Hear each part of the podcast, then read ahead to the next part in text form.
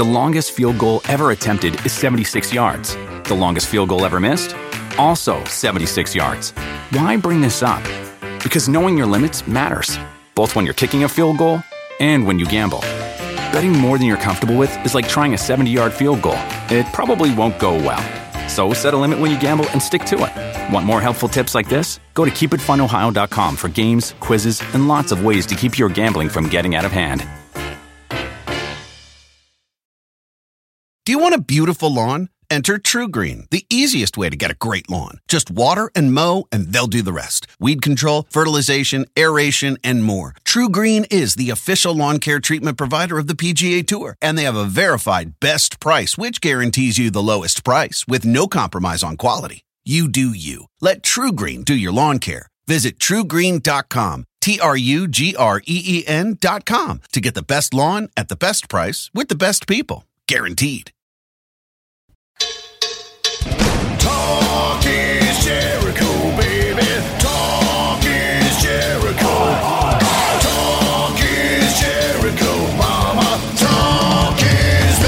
All right, welcome to Talk is Jericho. It's the pod of thunder and rock and roll. And today, it's the story of the infamous island death match between Antonio Inoki and Masa Saito that took place on October 4th, 1987 on Ganryujima Island, tiny uninhibited island in, in Japan. Talk about the uh, ultimate social distancing match. Uh, my old friend and journalist uh, from Tokyo, Fumi Saito, and Jim Valley from Pacific Rim Wrestling Podcast and uh, Wrestling Observer Live are here to talk about the circumstances surrounding the match, the events leading up to it, and what to expect if you actually want to check it out for yourself.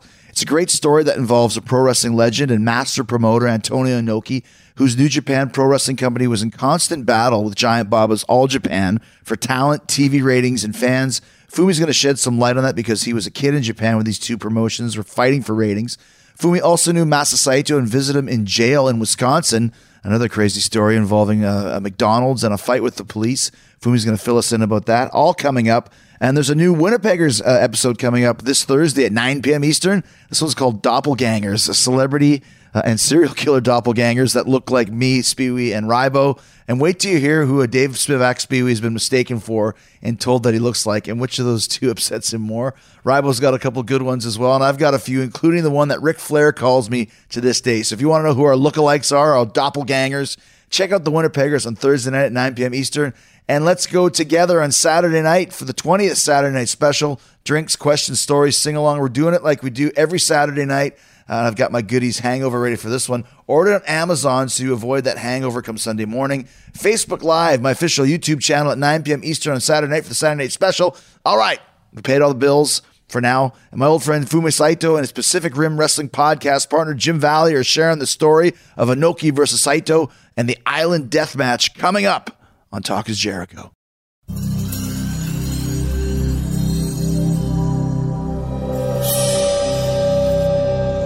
So one of the um, the uh, benefits of all of us being in a pandemic worldwide lockdown is it gives a lot of time to uh, look into things, research things, and talk to, to guys that you don't get a chance to talk to too much.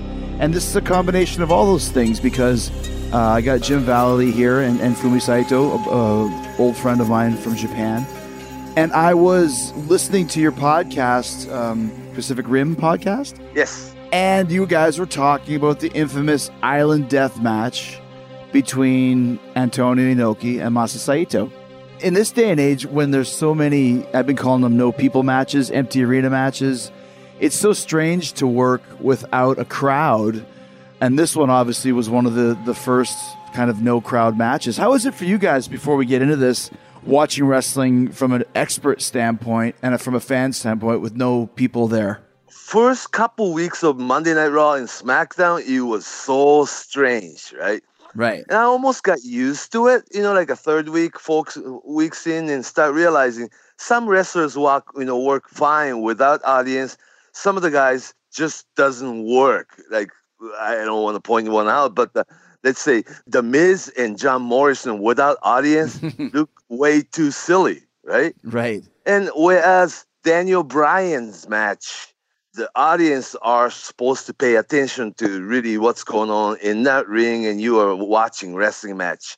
You almost don't need the crowd reaction Hmm. sometimes. Yeah. What do you think, Jim? I think it's taught me from a fan perspective more about working as far as you can see athletes who are more in the moment and seem to be unaffected by no fans. And you have others that seem to be who would excel more in a, an environment where they have the interaction with the audience.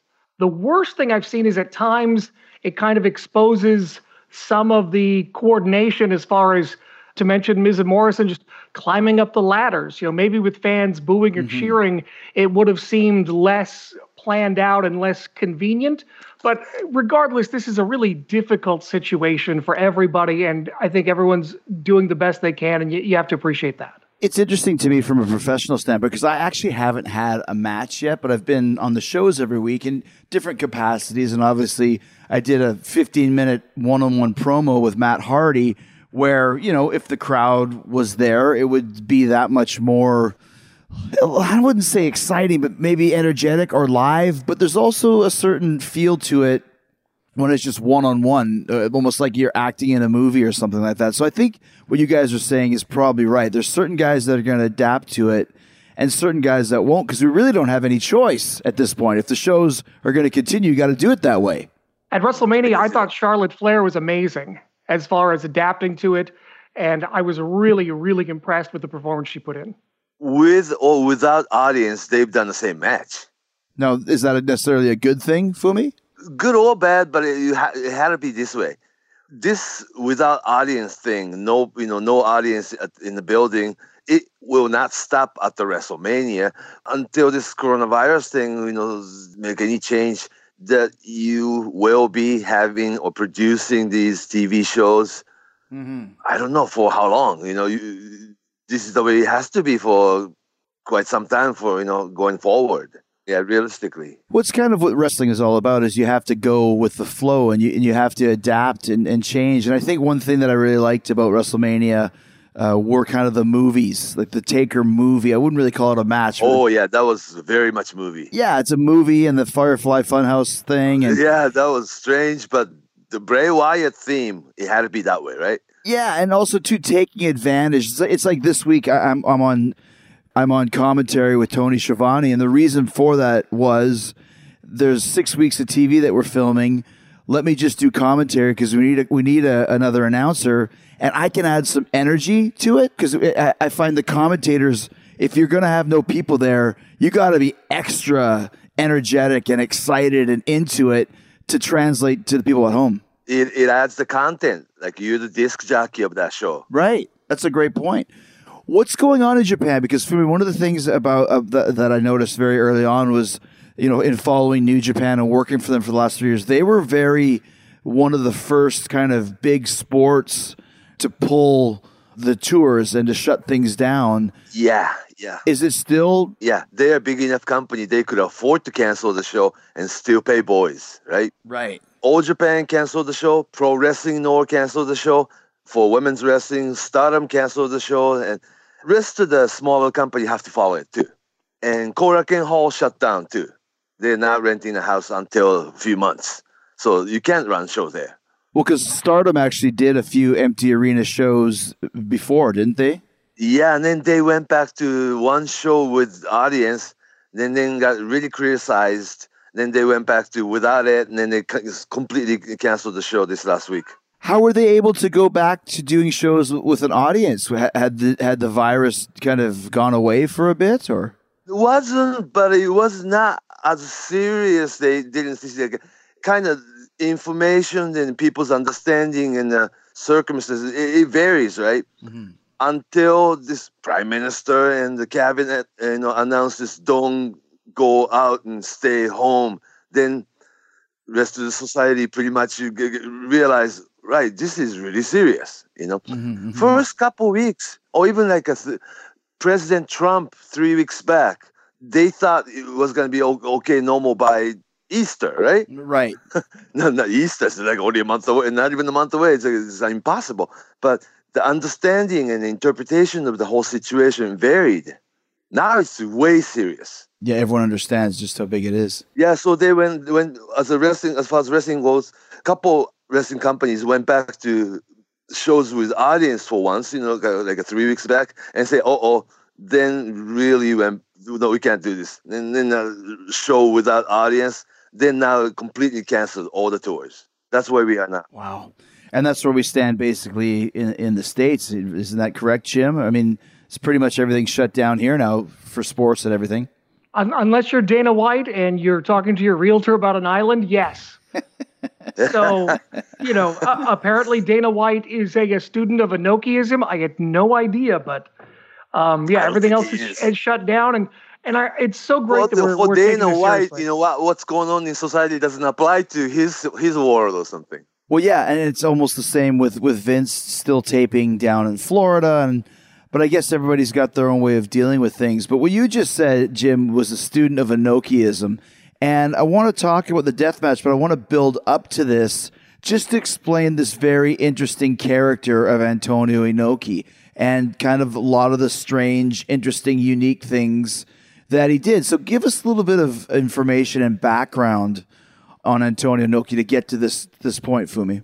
One of the most influential wrestling superstar and promoter of 20th century. Now, why do you say that? He was the kind of guy who actually had a rest, you know, had a match against Muhammad Ali in 1976. Right. You know, They thought it was craziest thing back then, but the, the interpretation and understanding of this Ali Inoki fight, it changed over decades. It was almost the birth of MMA, wasn't it? Hmm. Hindsight. wrestling versus boxing, absolutely a combination Yeah. of different fighting styles going into the ring. It wasn't even work. You know who promoted that match in the states, Fumi, on closed circuit? McMahon family. That's right, McMahon family. Yeah. Do- were you around when that was on, Jim? Do you know a lot about that match, Inoki and Ali? I was really, really young when that uh, when that happened, so I vaguely remember it. I remember seeing, you know, Antonio Inoki sometimes in the Apter magazines, in the Bad News Bears. with, with the Apter magazines, they they talked about this island match and described it, and you're you're just fascinated by what what this could be and and what it means. And I, I loved reading about Tiger Mask and everything I saw, and it was so hard to get information at, at my age in a small town, but it boggled the mind what, what this could actually mean and what, what the pictures you were imagining were. What about Inoki Muhammad Ali fight? That, yeah. Did you ever? Have you ever heard about that as well? Is, is that how you start out, Jim? Yeah, it's just you don't really know because Inoki wasn't a huge name here. It's like here's a here's a fighter, and what we knew about combat was so limited back then, and Ali was the greatest. And Sure. you can't touch Ali. I mean, come on, he's he's Ali. So, in the sense that he didn't have a reputation and we didn't know a lot about fighting, it was really hard to to to get my head around everything.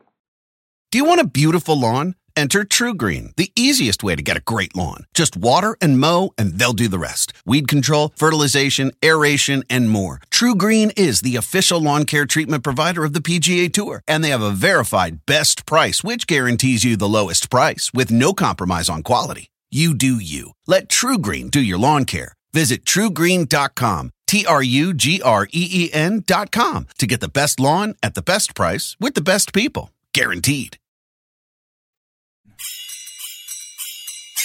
What was it that made Inoki so popular, uh, Fumi? Like, what, what kind of led him to being this cultural icon and being one of the greatest wrestlers and promoters, not just in Japanese history, but in American history as well?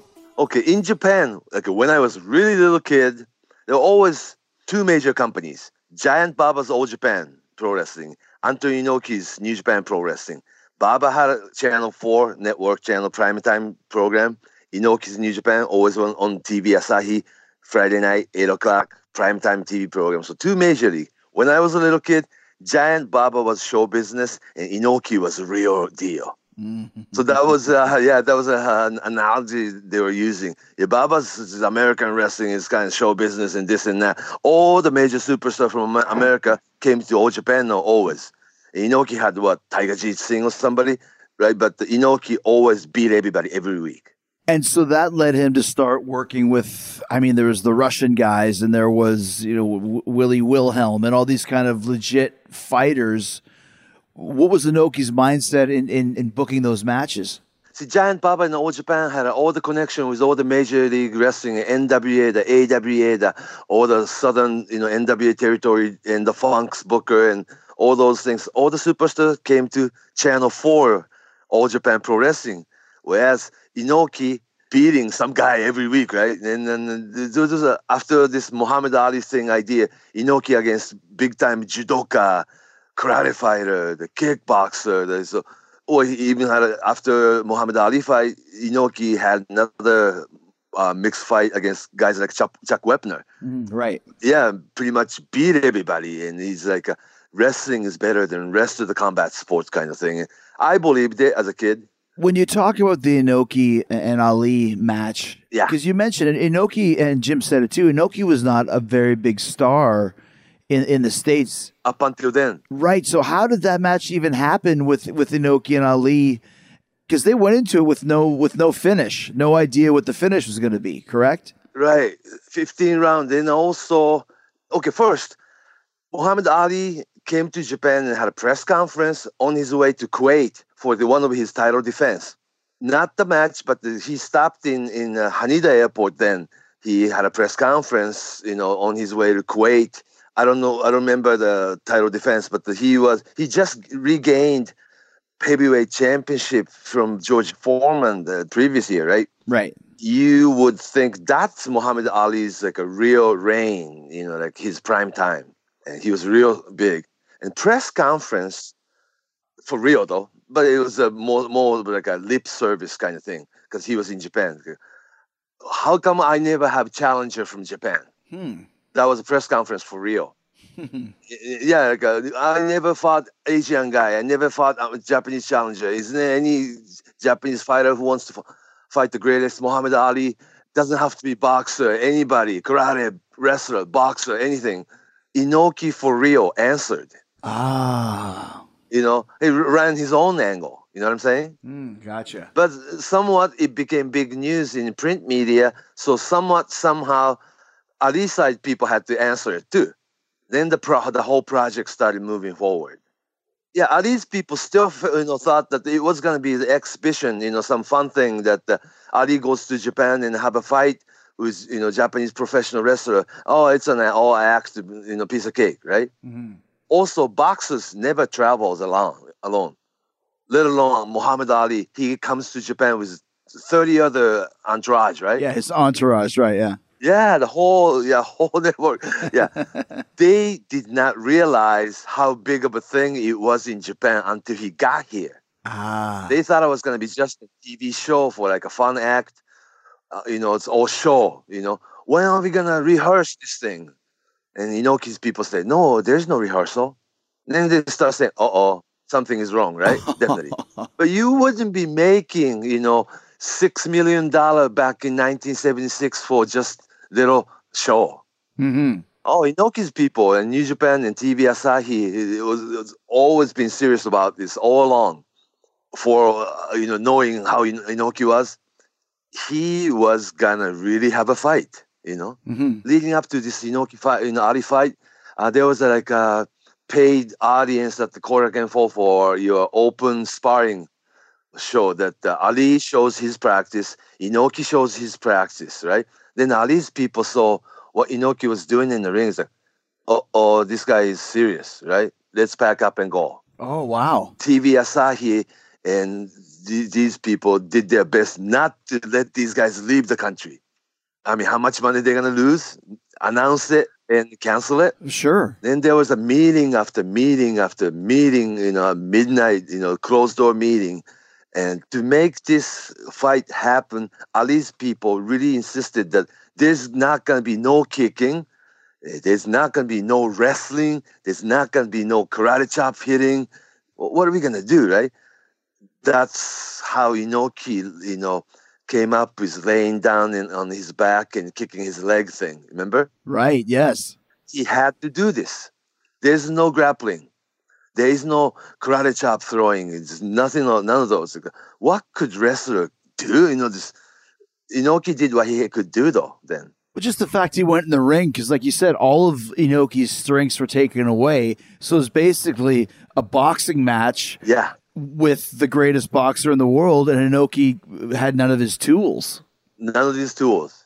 But Muhammad Ali thought it was, I'm sure he was still okay because he's the greatest. But his people and entourage didn't trust Japanese people.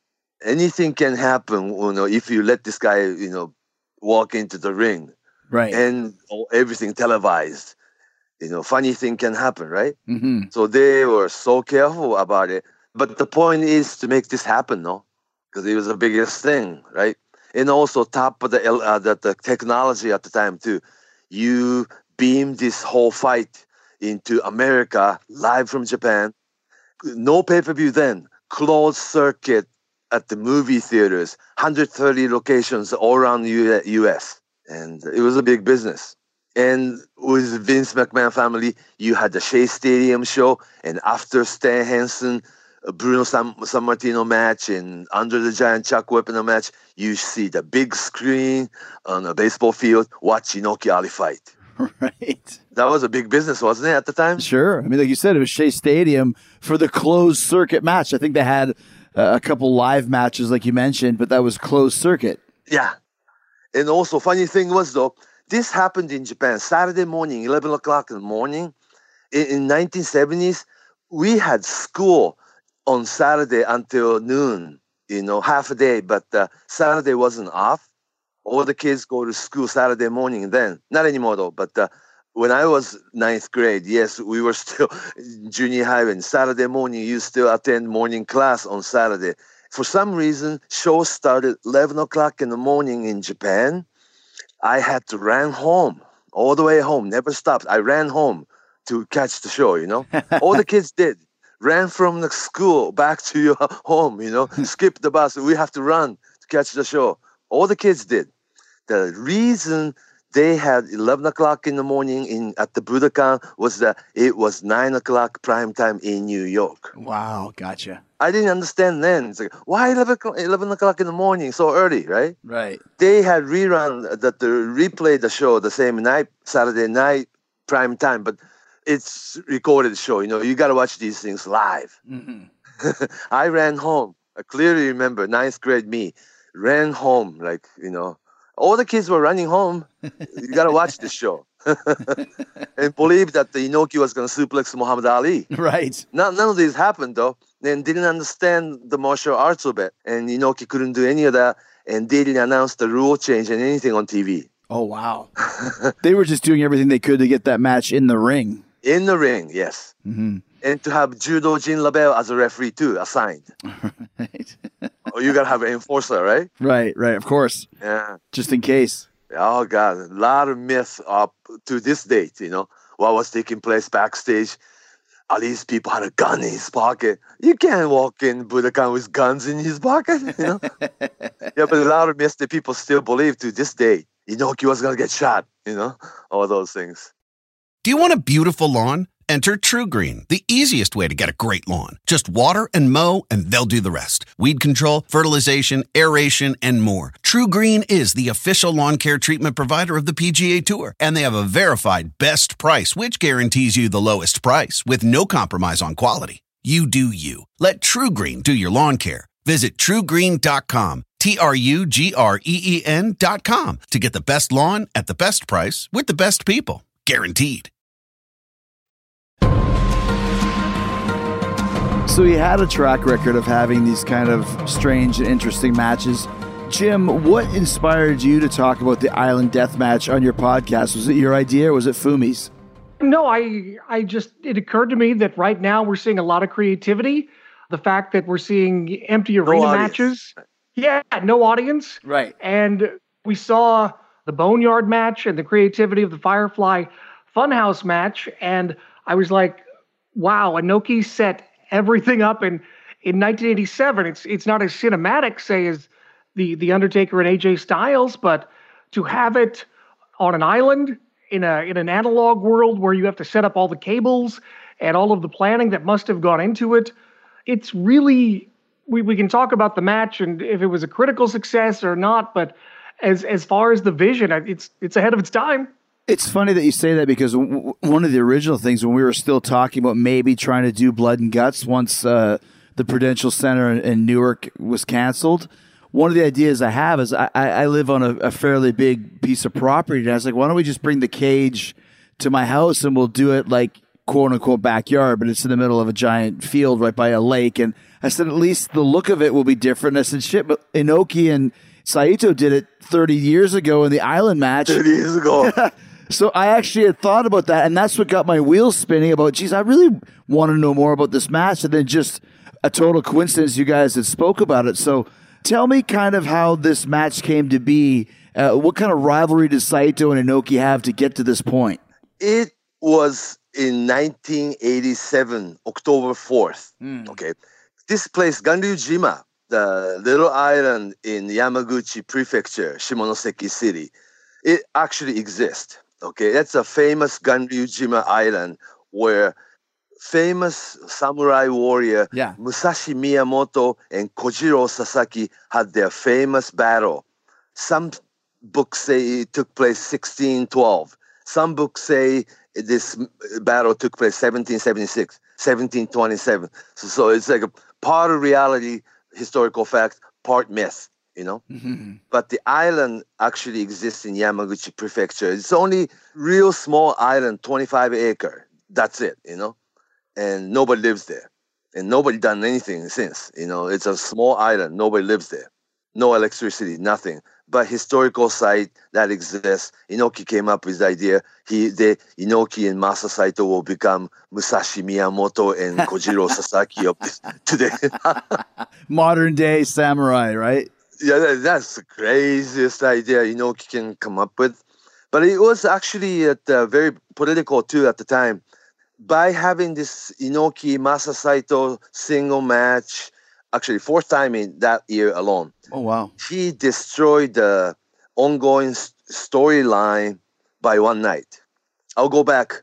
This year, you know, Inoki and Masa had a series of single match. Masa came back from America after his jail time. Yeah, it's just, let's just speak about that because I remember I grew up in Winnipeg, as you guys know, and that was a big AWA territory. That was the first. That's how I got into wrestling. So Masa Saito was a huge name to me at 12 or 13 years old because he was the one of the big heels Yeah. in AWA, and then he just disappeared. Which years later I found out because he was in jail. How did he end up in jail in, in America? Now he was he had a green card and he was process of you know like uh, he he was gonna be an American citizen. You know he thought he was gonna live there forever. You know at the time he already lived in America and had green card. That's why he had no problem working any any his you know territories. He had run with WWF with Mr. Fuji. He had run in the NWA Florida. He went all over the place, right? Right. San Francisco, Roy Shire. He had green card, you know, and he was gonna live there. He thought, but after Ken Patera and Masa Saito's this police incident, and then uh, the court took place in Wisconsin, they were going to nail these professional wrestlers, and they wanted to put him in the jail, right? And he served time 18 months in jail. Did he beat up some cops like because they wouldn't open up a McDonald's for them? Or, oh, Ken Patera? Okay. Yeah, yeah. It was. I, I don't. I wasn't there, you know. And then you re- had to read about it. I went to visit Masa Saito in in Wisconsin jail two twice. You did? I did twice, Wow. spring and winter. I boiled soba noodles and uh, I brought Japanese food and bento. Drove four hours to Wisconsin Wow. with his wife at the time, and I visited him in in Wisconsin jail. But there was no fence. You know why they have no fence in uh, uh, jail in Wisconsin? It's in the middle of woods, middle of nowhere. You had to, you know, walk 20 miles to anywhere in civilization. You know. Were you already a journalist at that point, Fumi? Yeah, yeah. I, I started in '81. Wow. I was still in college. But you also went to college in Minneapolis or Minnesota, right? Yeah. Oh, I gotcha. I wrote letter to Japanese editor in the wrestling magazine. You know, I live in America and I can take photos and write stories. You know, I can be your correspondent in America. And I wrote letter to the editor. You know. right. 19 year old guy, you know. And they didn't think I could do it, so they wrote back and said, "Oh, great, let's do it, do it, do it." Not thinking I could do it. And you did. Yeah, I I made up my own identification card and uh, put my photo on it, and then I made my own ID. you had to. You make your own press pass and went to Vern Gagne and the Wally Karbo's show, and then you know I start showing up the show and it was my camera. and they didn't believe me first, you know. But uh, I start taking for my debut match was Vern Gagne against Nick Bockwinkel, 1981. And I sent the photo to Japanese Wrestling Magazine. They made, you know, four-page color page on it. I brought the magazine back to AWA office and see, see, see. Right? And also people like Adrian Adonis and Jesse Ventura start making tours to Japan.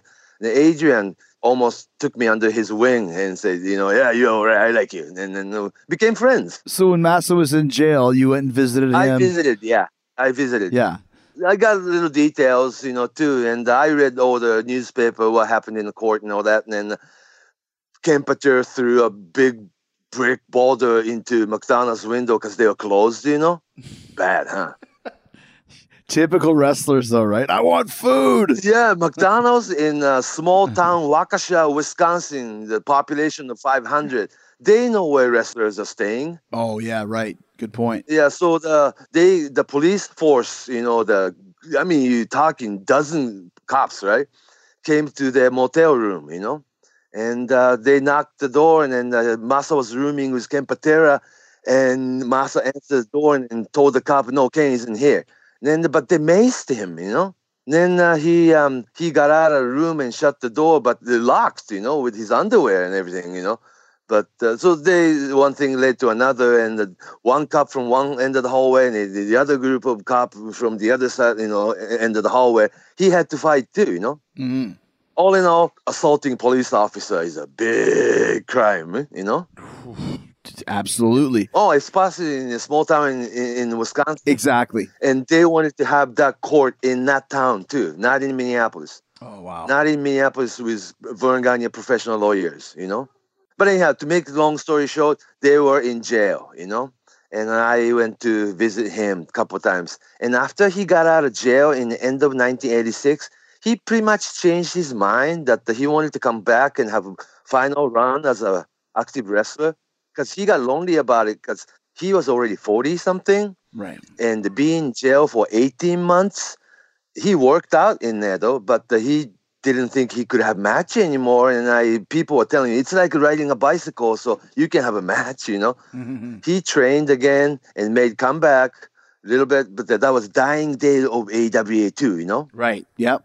and inoki was having you know running his like a final run as active wrestler two years later he'll become pol- politician remember Right. Right. But he still wrestled for another ten years after that. yeah but the two or three matches at, at a time Gotcha. Yeah, Gotcha. Yeah, every time he wrestled, it was a big deal. But active full-time wrestler and a booker and promoter, that was becoming his final run too.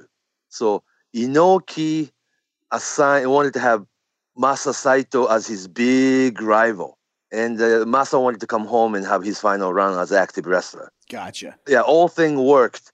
In March 26 of 1987 at the Osaka Castle Hall, the Inoki Tokon Live, such a big show, you know.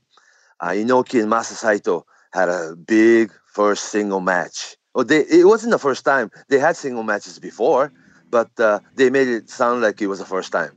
Gotcha. And uh, the mind of Inoki sometimes works, sometimes too crazy that if you remember Billy Gasper, the pirate guy, Mm-hmm. he shows up at the end of the match and destroy this match and handcuff Masa and, and leaves. No finish. Oh, people got mad. Right. Wow. Okay. I mean, riot. People wouldn't leave the building because hated what they just saw, hated the finish. Sometimes Japanese serious wrestling fans don't leave like a protesting, you know. They're not to leave the building until office or somebody, ring announcer, or somebody's to come out and explain. Please go home, right? right. Right. Right. Right. Following month, in April 27, 1987, Inoki and Masa met again for second time. This time, single match, but the, uh, the in the middle of the match, Inoki said, "Take the ropes out of there." And then they took the three ropes out of the ring and they, they made a flat ring. Oh wow. It's a fight. oh really? Okay. Gotcha. Yeah, no rope death match. well, Inoki runs his own angle sometimes. I mean, he, without even telling Saka, Sakaguchi, you know. Yeah. But that gives more reality to it, right? Because people are shocked. All the second young wrestlers, young boys around the ring, all the guys are in shock. You know what's going on, right? It mm-hmm. makes the angle that much more real. Yeah, in the moment, right? Yeah, that was the same April 1987. New Japan lost their prime time, 8 o'clock time slot, and station moved New Japan Pro Wrestling's television, their show, from Friday night, 8 o'clock to Monday night, 8 o'clock. Changing time was killer, though, mm. after 20 some years, you know? Because people are, are trained to know that's when the show is on. Yeah, yeah, but uh, they they had their reason too, because uh, rating was really declining. You know, with other reasons too. You know, like uh, having uh, other network having strong shows on Friday night and all these. You know, sometimes TV people kill wrestling, right? Right. It was one TV producer who killed WCW. It was gonna come to an end, you know, too. But uh, sometimes one TV producer make one decision, and that would kill wrestling company. You know, sometimes. That's right. Yeah. Anyhow, that was a time that, that they changed, and they brought the TV people to change wrestling program. That, that they made uh, this variety show, talk show segment with comedian, then go back to wrestling, go back to studio with comedians, you know, commentary, and goes back, go back to arena show, and this. They made a crazy format, you know. Then there was a fifth annual IWGP tournament. For new fans, IWGP sounds like your championship, right? Right. But IWGP up until this year was annual spring round robin tou- tournament. Hmm. After this, okay, final of the annual annual IWGP tou- tournament. Of course, the final was again Antonio Inoki against Masa Saito. Third time that year alone. Right. Inoki announced it as a president of the company. IWGP will become heavyweight champion. The title that will be defended. Oh. Yeah, it became championship instead of annual tournament. Okay. We could talk about IWGP all night long, you know. No, but this is the build up as to why they ended up on an island. Yeah, yes, I'm getting to it. I'm sorry. Do you want a beautiful lawn? Enter TruGreen, the easiest way to get a great lawn. Just water and mow, and they'll do the rest. Weed control, fertilization, aeration, and more. TruGreen is the official lawn care treatment provider of the PGA Tour, and they have a verified best price, which guarantees you the lowest price with no compromise on quality. You do you. Let TruGreen do your lawn care. Visit trugreen.com, T R U G R E E N.com to get the best lawn at the best price with the best people. Guaranteed. All right, Fumi, let's get back to this. Tell us what brought Inoki and Saito to that remote island. Yeah, and then so March Inoki Masa fight, April Masa Inoki fight with no rope death match, and the third time IWGP annual tournament final, mm-hmm. Inoki against Masa again. Inoki beats Masa, right? Of course. Then they ran this big angle right after the match. Inoki asked everybody to challenge me. of course, when he didn't do that. But uh, anyhow, you just won the tournament, and IWGP becoming a heavyweight championship instead of the tournament. This is the championship belt that will be defended. And Inoki said, anybody, anybody, you know, I'll you know take challenge from anybody. Then they they ran this big angle. It's it'll be called new leader against now leader. That's a Jap- Japanglish, right? Right. exactly. Now leaders, um, that means establishment. Inoki, the president of the company, Sakaguchi, the vice president of the company, and the booker, and all the company, you know, let's say uh, stooges. Anyhow, at the time, New Japan had five dressing room. Well, well, WWE have like a ten locker room, right? But Yeah, yeah, anyhow, New Japan had five dressing room. One was Inoki and his guys. Okay, mm-hmm. then the other one was all the New Japan guys. The third dressing room was Choshu and his guys, like a 14, 15 guys. And fourth dressing room was UWF. You know, Maeda, the Takada, the, they all work in New Japan then, you know. Mm-hmm. Fifth dressing room, room was Gaijin. Right. The foreigners. Yeah, five dressing rooms, you know. And the now leaders are the establishment, Inoki and Sakaguchi and his guys. New leader will be Fujinami, Choshu, and Maeda, and all the younger guys that are main event guys, but generation younger than Inoki, yeah. yeah. So now that the, right after this fifth annual IWGP and IWGP becoming championship, and the big angle. Now leaders against establishment. You know, now leaders against new leaders. That meant breaking up all Choshu faction, UWF faction, and New Japan's babyface fa- faction. Right? They were running shows like uh, card like Inoki, Masa Saito, Sakaguchi against Fujinami, Maeda, and Choshu, or something like that Right. kind of confusing. Fans understood it, right? The biggest point is to see who's going to beat Inoki, 45 year old Inoki. Mm-hmm. And ultimately, it had to come down to Inoki against Akira Maeda single match, and Maeda have to beat him, right? Probably. Mm-hmm. They did this new leader against now leader thing for four months June, July, August, and September. And I thought this was gonna, you know, longer run as a storyline because it was a great, you know, storyline at the time. I believe somebody had to beat Inoki at the end. Right. Either it be Fujinami, or it be Choshu, or it be Maeda, or maybe even young Takada. Mm-hmm. But apparently, Inoki didn't really enjoy this, uh, the whole storyline of it. Well, he created it, but he hated it too, you know? Right. For younger and other audience out there, you know, your listeners, to be able to understand Inoki, Inoki is like Hulk Hogan and Vince McMahon in one. Good description. Yeah, because he creates it, he acts it, and he's uh, always a leading role of this whole story. And then, then sometimes he changes, his mi- you know, his, his mind in the middle of it, and everybody suffers.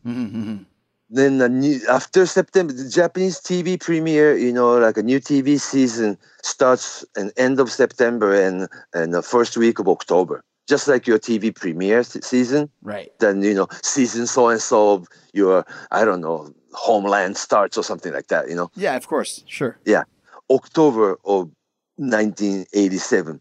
TV Asahi again decided to change the time slot from Tuesday night eight o'clock to Monday night at eight o'clock, and wrestling fans and wrestling community suffer again, right?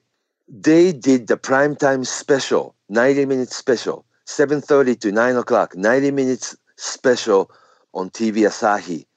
It was a big show that you need to come up with big content, huh? Right. Right. Right. Much like your NBC Saturday night main event kind of type thing. Mm-hmm. That's when Inoki came up with Jungle Fight. And uh, and conveniently, Inoki could destroy this now leader establishment against new leader, the whole angle by having one match and destroy the previous storyline. Four months. Yeah. Yeah, four months build up of the storyline by having going back to Inoki Masa fight again. That was his big idea for the big for the big ratings push was to do the jungle fight. Jungle fight. Nobody had done it, and it's a historical site. The Ganryujima actually exists. A lot of people didn't even know because it, it's kind of a myth where Musashi Miyamoto against Kojiro Sasaki. It's like you're a Hercules. You know, was- you know what I'm saying? Yeah, like yeah, like gods. Yeah, Greek. It's the island actually exists. Oh, really? And Inoki was gonna have fight there against his biggest rival, then Masa Saito. Perfect opponent for Inoki though, because Masa loves him. Give me 30 seconds to explain this. Okay. I asked Masa, you know, if you love Inoki so much, why would you always be heel?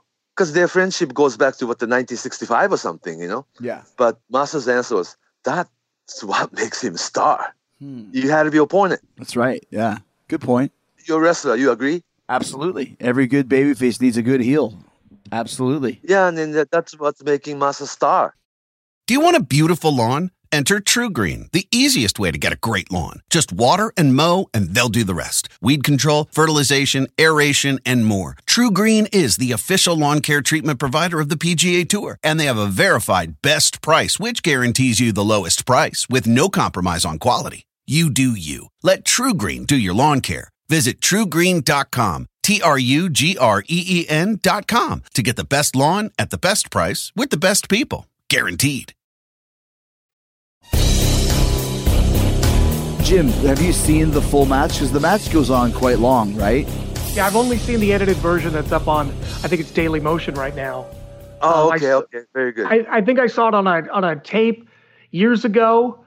You know, like like I said, when you see the you know the island death match as a kid, maybe you know you're expecting you know Greg Gagne as Rambo or you know, Indiana Jones in there, and there's the yeah, you know today maybe Sarah Logan running around howling. You you you imagine stealth and you know maybe a machete in there somewhere and people sneaking up on each other coming out of rivers and dart dart blowguns and everything. Yeah, yeah, you just you, there's a big boulder. There's just from from my standpoint as as as, an, as a U.S. kid, that's what you have in mind. And the the reality was, for better or for worse, it's actually a very serious presentation, and it's more of a pankration style, very straightforward match. There's not a lot of movement. The the offense is is very standard and not a lot of varied offense, but the whole time you can see that they're putting effort in. It I took probably a lot of energy to be in the moment the whole time. There's subtle things going on when Masa Saito's got got Inoki locked in. You can see Inoki's face and he's like looking around like thinking, okay, what do I do? And he's kind of reaching around just kind of with his hands, okay, where am I doing? And I can do and then he finally figures out what he needs to do foam is coming out of his mouth too. yeah there's there's a lot of subtle things uh, but if you are you're expecting action and diving off of trees and things you're going to be eyes. Yep. yeah you're going to be disappointed yeah, because they basically uh, they, they've set up a ring. The filming is very grainy. I don't know if that's just from over the years, but there's a there's a helicopter that's filming from far away, and and basically, like you guys said, they're just grappling. And there's a, there's a part where uh, Masa gets uh, Inoki kind of in a leg lock, and they sit there for like, gosh, I don't know, five minutes, ten minutes, and like you said, like it's it's very much a slow, almost like if it was a real life fight to the death. What would these guys do with no weapons and no outside help? there's also a callback to the samurai incident that Fumi was talking about, where uh, one of the samurai back in the 1600s made his opponent wait for 30 minutes. Oh, and that's Right, when, right. and you can see that where they have the tents, Inoki is stalling. Wouldn't Uh, come Ma- out. Yeah, Amasa Saito is waiting in the ring, and Inoki's not coming out, and it's a callback to that. So there's there's still references to the the historical battleground that they're fighting on. Good point. Yeah, everybody knows that part in his you know history, like a myth and legends. You know, yes, you make your opponent wait. It's a psychological warfare. But then there's also like there's there's some tiki torches set up because it starts kind of uh, in the dusk and then it goes into night. Right, right. There's a part where I think Inoki That's how they wanted to do it. Yeah, still bright outside and fight starts. You fight until it's completely dark. right. I think threw. Uh, I think Inoki throws Saito into the torch or, or whatever. They, Yeah, he barely yeah, they did touch that. And it was 1980s, so th- both guys juiced, of course. Of course, there's fire on the ground and there's blood everywhere, and they're just sweating. It was probably very humid in that area uh, in October. Was this shot and filmed and edited, Fumi, or was it a live broadcast or what? It was they did the fight the night before, Okay. much like your WrestleMania this year. You know, Yeah, yeah. they want to pretend that uh, they they don't say it's live or taped. You know, so they pretend that, that could be live. You know, but actual fight took place the night before, and I was one of the TV Asahi's World Pro Wrestling TV programs, the lowest writer then.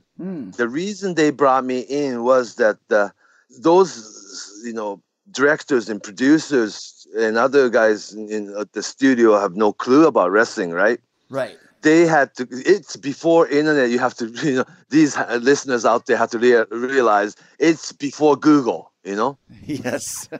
and I was given that part-time job as a go-to guy to say anything about wrestling. Oh, they can't do that in wrestling. Oh, you can't do that in wrestling. Historically, this was this. I just give them clue, you know. But I, I was only 25 and I had no power and no opinion, nothing, you know. But I was at what I'm saying is I was in that studio when they were editing this match. wow. Yeah. What were they looking for to edit? Because, like we mentioned, it was two hours long. actually it was another Antonio Inoki saga thing that you kayfabe the closest people. Right. They didn't tell TV, Asahi, and actual camera crew and the directors anything about it.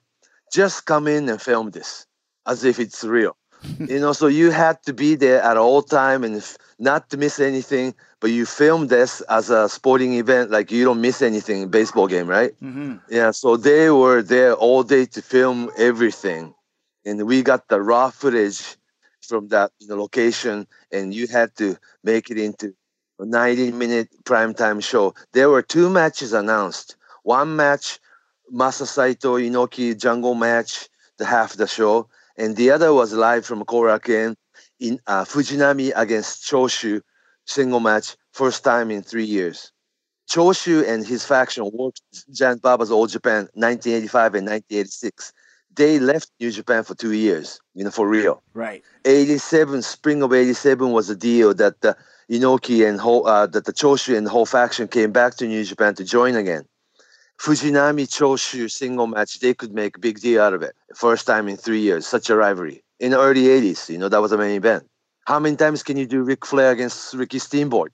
But they did it. So when when this came out, was it? Uh, you mentioned it was a ninety minute prime time special. Did, did you guys edit it down to about an hour? Yeah, yeah. About like 40 minutes.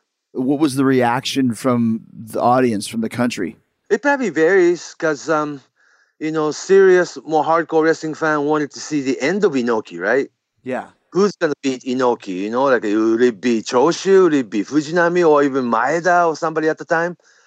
But uh, Inoki instead went back to Inoki against Masa Saito program instead, right? So it was like ah again, right? That kind of thing. Mm-hmm. But general audience watching primetime TV program, Inoki did it again. Wow, from Rio Ganryujima, the historical site. Nobody has done this. I think it was perfect content for non-serious wrestling fan, but more general TV audience. Because people talked about it. Well, and we're still talking about it now. What was your overall thoughts on it, Jim? In 1987, it's hard to judge. I would think to myself if I was watching it and you think about 1987, the year of WrestleMania 3, and you mentioned Steamboat and that was Savage and the, the style and the expectation of what a match was, I think it would hold my interest.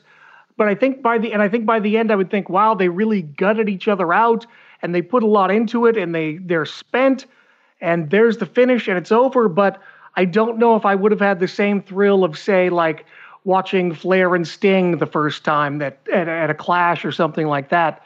It would be I would have respected it and I would have gone, wow, those guys did so much. But I don't think I would have gone, oh, you got to go see this. To a young American fan, like I said, with, with the island, you have a, a different concept. To me, watching this, you'd think that this would be called a, a Karl Gotch match, or maybe with like a Greek theme with a pankration style. And also, you know, if I were you, Chris, I'd probably uh, trademark Island Death Match before Cody does. So, I think when I when I watch it back, it's one of those things that it's much like we talked about the uh, Inoki Ali match earlier. Its legend is far better than the actual match itself. Talking about it, thinking about it, the whole story behind it. But when you watch it, it's very slow, and obviously that's by design because Yeah. they're not. Tr- if they did that now, it would be much more like the Undertaker Boneyard match, and where there's a lot of tricks and traps and that sort of thing Production. production. Yeah. Whereas Inoki wanted this to be two guys get dropped on an island. There's a, there's a guerrilla camera crew, film it, put it together, air it. You can see that's what he was going for. Couple additional, may I? Yes, please. this Inoki and Masa fight in the Ganryujima Island, it's not a house show. They didn't sell ticket. What Booker and Vice President, Senior Vice President Sakaguchi came up with was an advertisement they offered to the, all the media outlet at the time, you know, Weekly Pro Wrestling, the Gong Magazine, the Weekly Fight, the Tokyo Sports, the Nikkan Sports, about 45 different media outlet. they had to buy this flag. You know, samurai warrior fight, you always have this samurai flag, right? In the battlefield. Right. One flag says Antonio Inoki, and one flag say Masa Saito, and you can put your company name underneath. It's an advertisement, you know. Oh, okay. You have to buy two flags each. It's one thousand dollar, one thousand. So it's two thousand dollars, okay? And all forty-five to fifty media outlet had to buy this, you know, advertisement. and to put it in, you know, on an island as a flag, samurai flag. But uh, there was an advertisement uh, that the fee we had to pay, you know, two thousand each, like fifty other media outlets. All of a sudden, you got a hundred thousand dollar house show gate. Right. Very smart, Very, very smart. very smart on Sakaguchi's part, you know. But that made it look like a samurai f- battlefield. Yeah. And, and did either guy get hurt at all in this fight? I kind of don't think so. Inoki lost his memories. Do you believe him? It's up to you. Mm-hmm. and one more bonus note is that this was October of 1987, October 4th to be exact. That was the day Bruiser Brody went back to All Japan officially. They had to do something around that date because what's going to be on Tokyo Sports the very next day. You know about Tokyo Sports that comes out every day, and you can buy this, you know, trash tabloid sports page newspaper on any subways and train station around country. People pick up and read it, right? Right. So wrestling coverage was really very important for wrestling companies at the time. But this year, you, you and I just talked about all the Choshu's faction, all 15 guys coming back from All Japan to New Japan. While they are technically still under contract with All Japan, All Japan was going to sue all of them and Inoki. They wanted to settle out of the court, and Brody, Jimmy Snuka, Abdul the Butcher was still technically under contract to New Japan. They just weren't using them Oh, wow. and they weren't going to use them again. So they kind of traded it. We'll take Ricky Choshu and his faction back, and we can release Brody and Snuka and Abdul the Butcher and using him. Then the Giant Baba gladly took him back, very same week. Yeah, because they, they're, they, they're money drawers. Who, who won the island match Inoki. with what was the finish? I think it was um, Mystery Sleeper. sleeper hole, yeah, because you somebody has to go sleep, right? Have to lay down like uh, the last man standing. Right.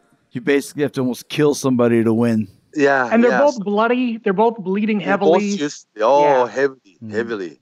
That was Masa's, you know, very good, you know, Masa role to, you know, take, you know.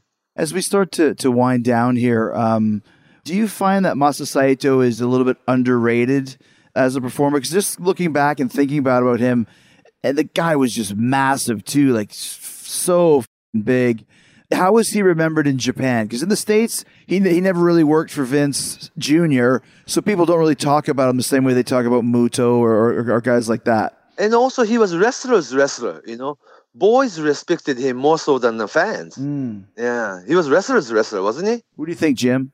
it's almost comparable as far as everything to to Haku, where he's ah. got a lot of respect backstage, and he's a businessman, and he does what needs to be done in the ring, and so maybe fans don't pick up on all of the credibility and credentials and realness that is How there. tough he really is, right? Yeah, exactly. And and I remember Mr. Saito. He was running different territories. I remember him in, in tag teams and things, and he was always very credible. But I never saw him at the level of a star in the United States that he is in Japan. And it was just where we saw him in the in the territory days. I never had that that opportunity. It wasn't that I thought he was bad or lesser. It was just these are the roles that I that I saw him in. I knew there was something there, and I respected him. You could tell he was tough, and he was going to be a good match, but you didn't know exactly the level that he was in Japan compared to to his U.S. career. That's a great point. I met Masa uh, many times, but he was really tied in with Brad Rheingans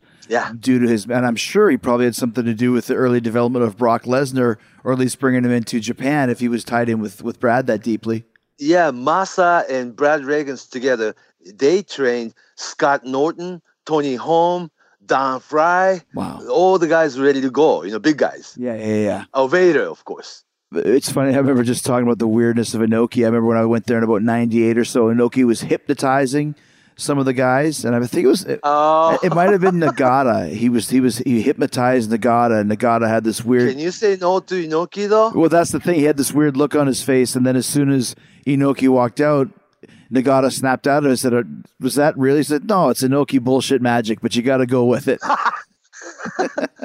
yeah, but s- yeah, he's like that. He's so. But then again, you have to respect him. He's king of wrestling. You know. to this day, w- w- final, final question for you, Fumi is: it, Uh yeah. Well, he's now at the 78 or something, and he's not part of New Japan. He sold the company and he became politician again. Actually, he's on wheelchair, but you cannot videotape that part, you know. Yeah. And he's still making personal appearance. You know, if he waves, he'll probably get paid ten grand. you know, Right, right, right. every day. Yeah. So uh, he's just as big as he always was. You know. Legendary, right? Oh, very much. Jim, what's your final thoughts on the Island Death Match and kind of its place in wrestling history? I just I agree with what you said that the reputation exceeds what you're going to see. So expect it to be slow. Expect to have to watch details as opposed to any sort of excitement or gimmicks. It's it's very serious and it's remarkable. I mean, is this island like a park? Do you have to call the the parks department and say, "Hey, we want to have a death match"? Is there? You got a permit for that? Deathmatch. Could I call the Alamo and go, "Hey, um, we right. wanted to"? I, I think Inoki made that Ganryujima famous again, though. right? Sure. People didn't know that it actually existed. It's part of myth, you know? Yeah. and it's part landfill now. But the actual island still exists, and it became tourist place after that. Well, guys, thank you so much. That was uh, it was really cool to, to talk to you guys, and uh, it's always Yeah, let's go back and watch this Inoki Masa Jungle match once again, because we might get something we, we missed. You know, yeah, yeah. yeah. Go back to Inoki Muhammad Ali match. You, you thought it was really boring 40 years ago, but now it looks real. Yeah, well, because it was. Yeah. well, guys, stay safe and stay healthy, and hopefully we can uh, we can talk again very soon. Thank you. Thank you, Chris. You got your mask on, Valerie? Get your mask on. Absolutely. I will too. Okay. Good night, guys. Bye. Thank you. All right. Okay, take care.